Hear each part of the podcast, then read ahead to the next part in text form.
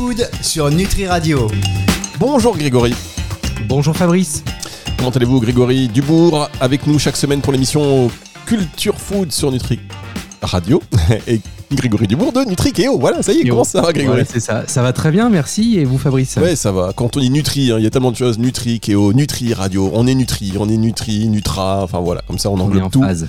On est, on est en phase. Une émission aujourd'hui qui va euh, peut-être un peu nous déphaser d'ailleurs, même si on, on, on le voit, on est, prêt à, on est prêt à tout. On est prêt à tout. On va parler des insectes euh, aujourd'hui avec vous, euh, avec vous Grégory. On va voir un petit peu, est-ce que on peut manger des insectes? Est-ce que les Français sont prêts à manger des insectes, à inclure les insectes dans leur alimentation? On voit que ça bouge pas mal euh, en termes de réglementation, justement.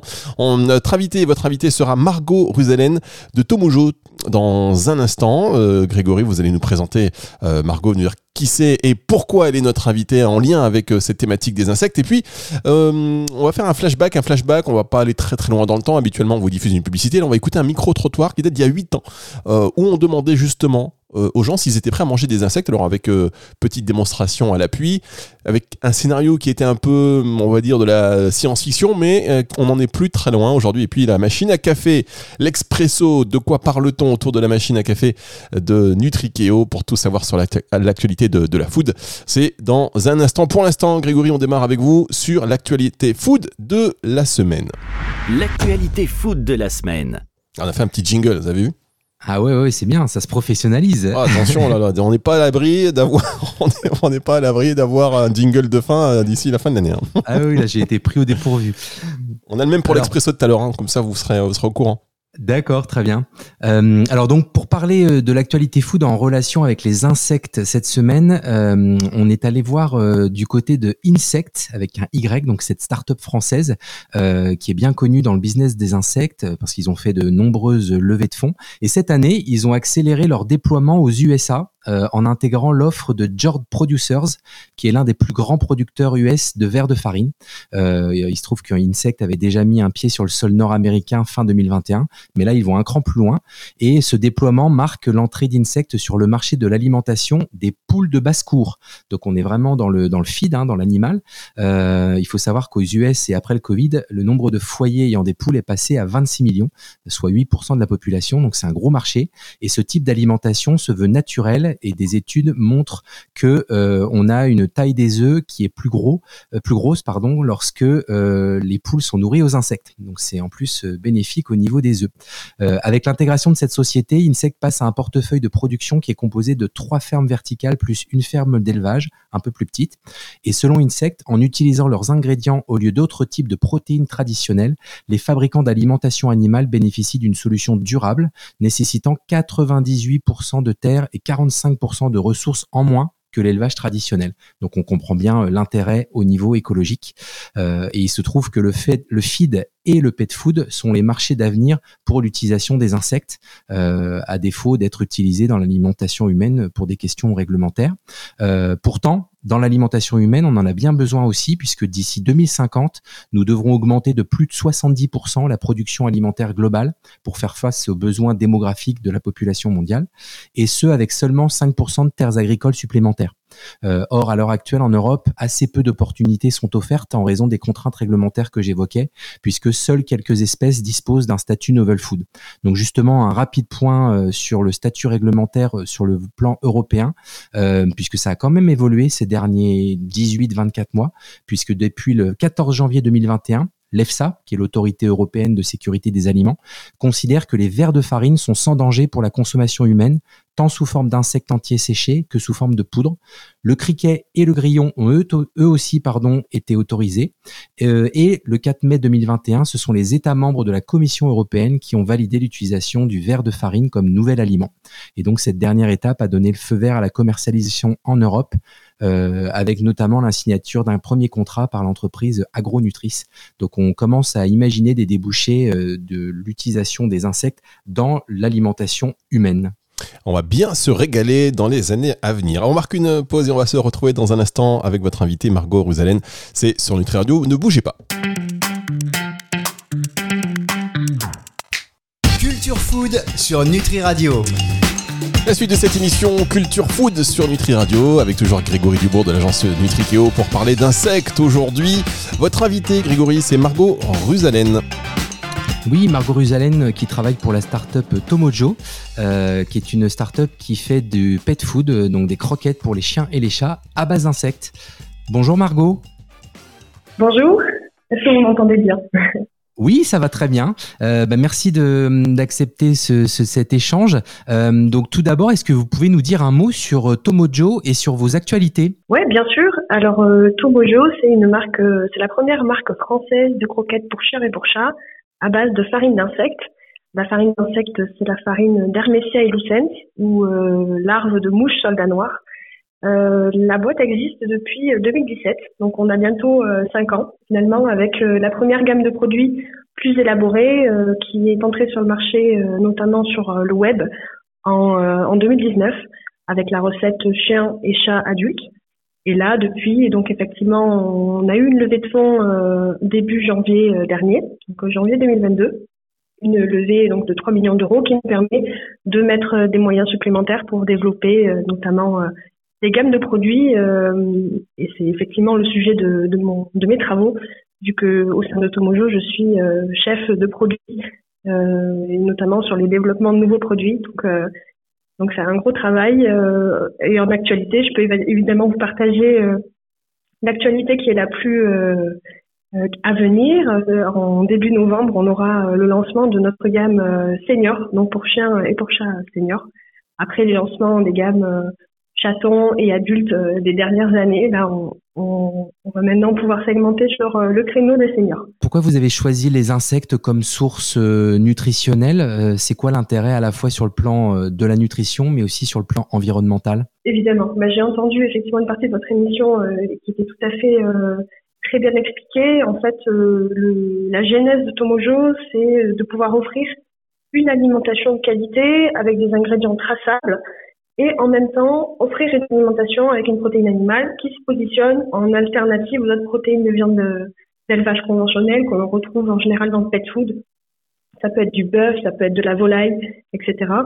Et effectivement, comme vous l'avez dit, euh, l'insecte a deux, euh, deux aspects qui sont euh, très intéressants. Euh, l'aspect écologique dans son mode de production, qui est un mode de production plus soutenable que d'autres élevages conventionnels, euh, sur lequel je pourrais vous en parler un peu plus, mais j'imagine que vous avez déjà échangé sur le sujet, euh, et aussi un aspect euh, nutritionnel intéressant, puisque les insectes en fait ont, en tout cas celle qu'on utilise, la forme que l'on utilise, c'est donc l'espèce c'est Hermesia lucens, hein, mouche soldat noir, et cette farine-là, elle, elle a le même aminogramme que des protéines de volaille, donc en fait on se positionne sincèrement sur une alternative protéique en offrant euh, une protéine animale, une première source de protéines animales dans les croquettes, qui est euh, vraiment qui a les mêmes euh, rapports d'acides aminés qu'une protéine de volaille conventionnelle. On note aussi maintenant, on a un recul un peu plus grand. Hein. C'est vrai que les insectes, il y a cinq ans, quand on a lancé la boîte, on avait très peu de recul. il y avait le rapport de la FAO établi en 2014 qui permettait d'avoir des données écologiques. Mais c'est vrai que maintenant, on a de plus en plus de données scientifiques qui sont sorties des articles, notamment scientifiques, et euh, on se rend compte effectivement que cette il, y a, des vertus nutritionnelles aussi intéressantes sur l'insecte, du point de vue également aussi de la digestibilité. On, a, on note des très bons taux de digestibilité des, des protéines et des acides aminés de, de, cette, de cette mouche soldat noire. Donc euh, ça aussi, c'est un bon point pour des animaux qui présenteraient des sensibilités à digérer des aliments.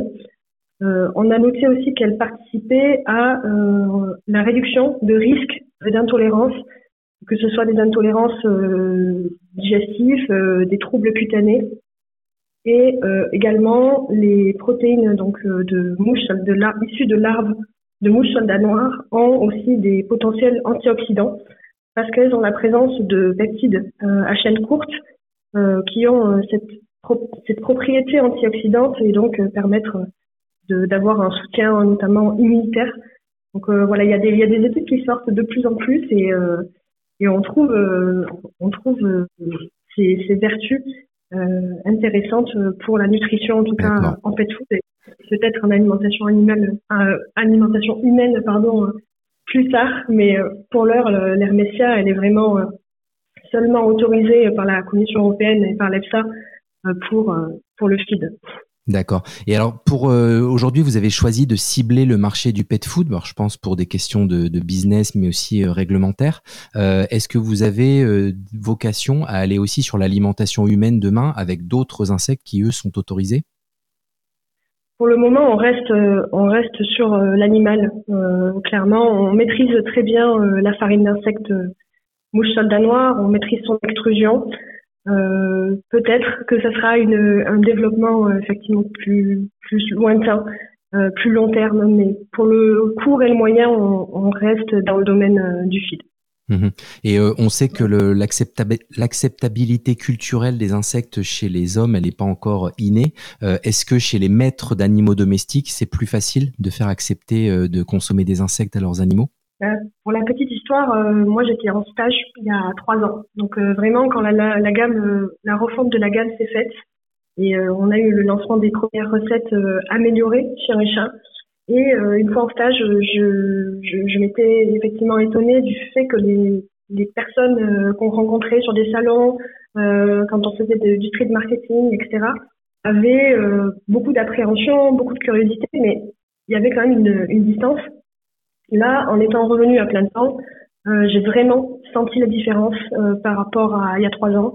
Je pense concrètement qu'il y a un intérêt grandissant pour ce genre de protéines parce que euh, on a une, urgence climatique qui est de plus en plus présente dans les médias, qui est de plus en plus entendue et de plus en plus comprise, de plus en plus ressentie. Donc effectivement, les gens comprennent de plus en plus l'effet et la nécessité de s'orienter vers d'autres protéines notamment les insectes. Donc, en fait, euh, l'utilisation d'insectes résonne un peu en eux.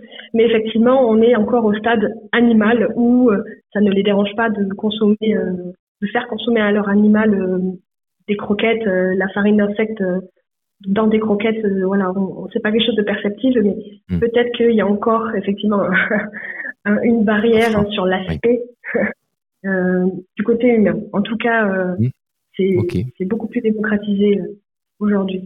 Bon bah très bien et vous contribuez donc avec votre marque Tomojo à, à faire évoluer les, les, mentalités donc assez rapidement puisqu'on le voit que ça bouge.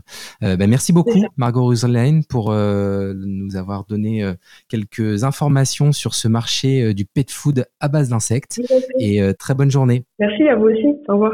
Au revoir. Margot Rusalen, donc de Tomojo, qui était votre invitée aujourd'hui. On marque une pause et on se retrouve dans un tout petit instant pour la suite de cette émission sur Nutri Radio.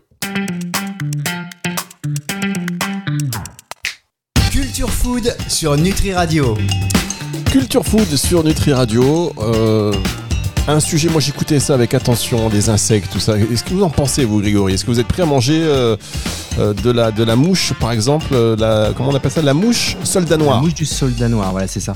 moi, là, tout de suite, je, suis pas tout à fait prêt pour des questions psychologiques. Après, si c'est incorporé sous forme de farine dans des produits transformés, comme des biscuits ou des bars pour les sportifs, pourquoi pas? Il faut savoir qu'on en consomme déjà souvent, puisqu'il y a un, un colorant rouge qu'on consomme dans l'industrie agroalimentaire, le rouge cochenille, qui est déjà de l'insecte, euh, sans qu'on le mette forcément beaucoup en avant. Donc euh, pourquoi pas dans des produits transformés en effet.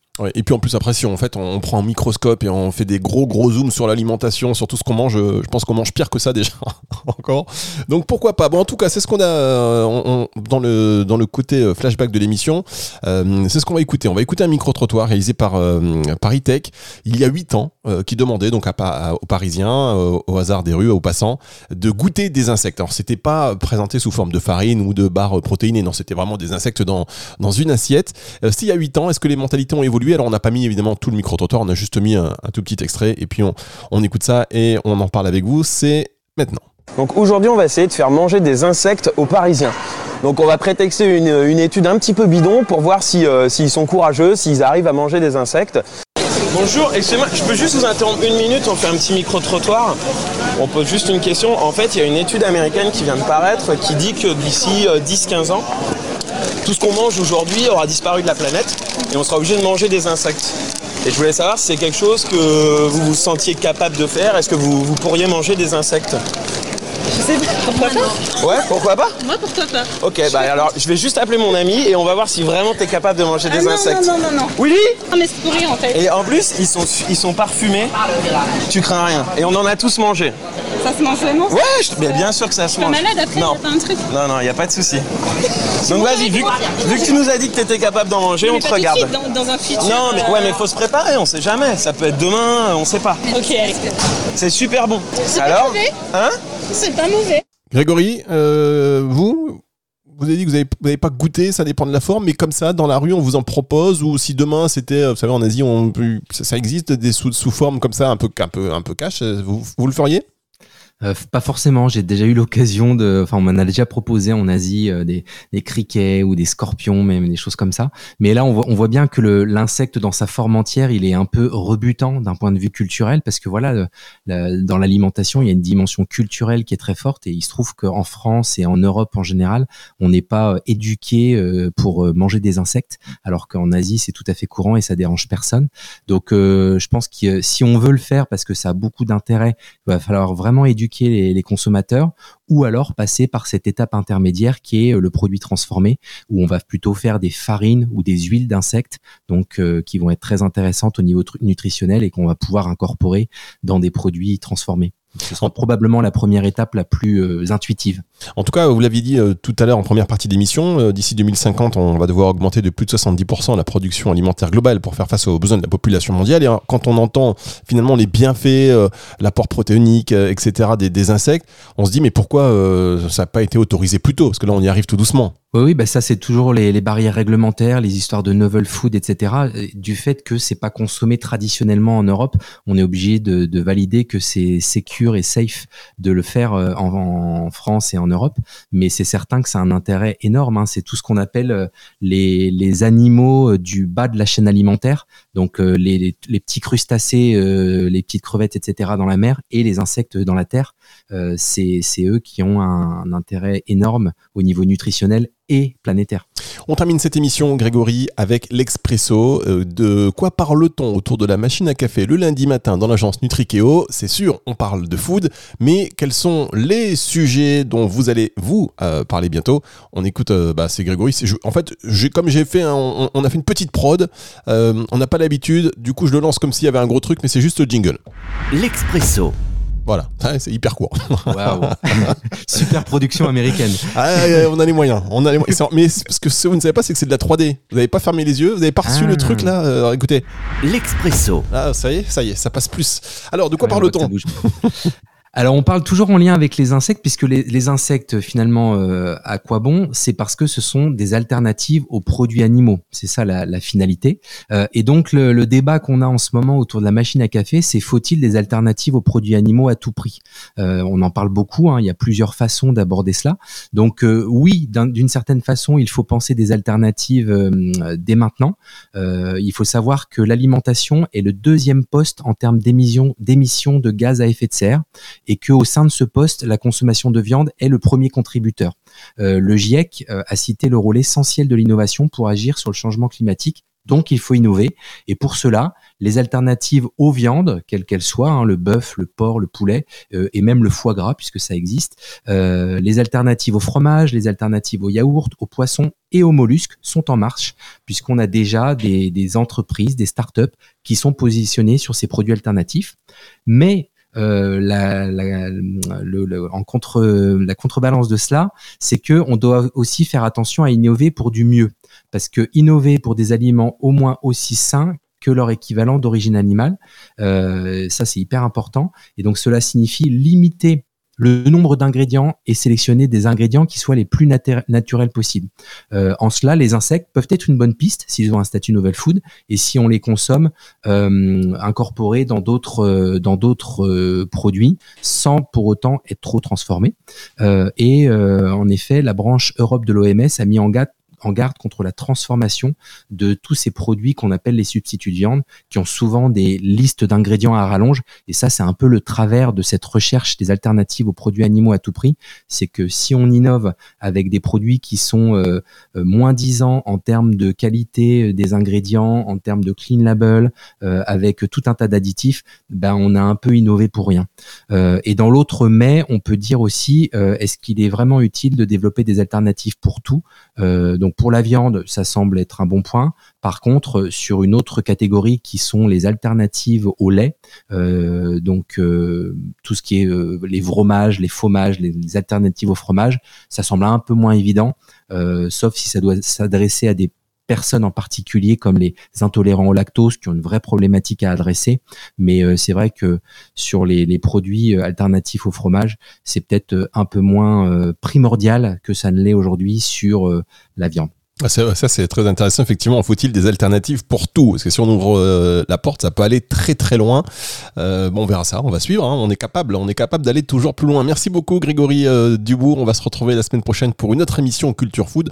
Une émission à retrouver en podcast à la fin de la semaine sur nutriradio.fr dans la partie podcast et sur toutes les plateformes de streaming audio. Au revoir, Grégory. Au revoir Fabrice, à bientôt. Culture Food sur Nutri Radio.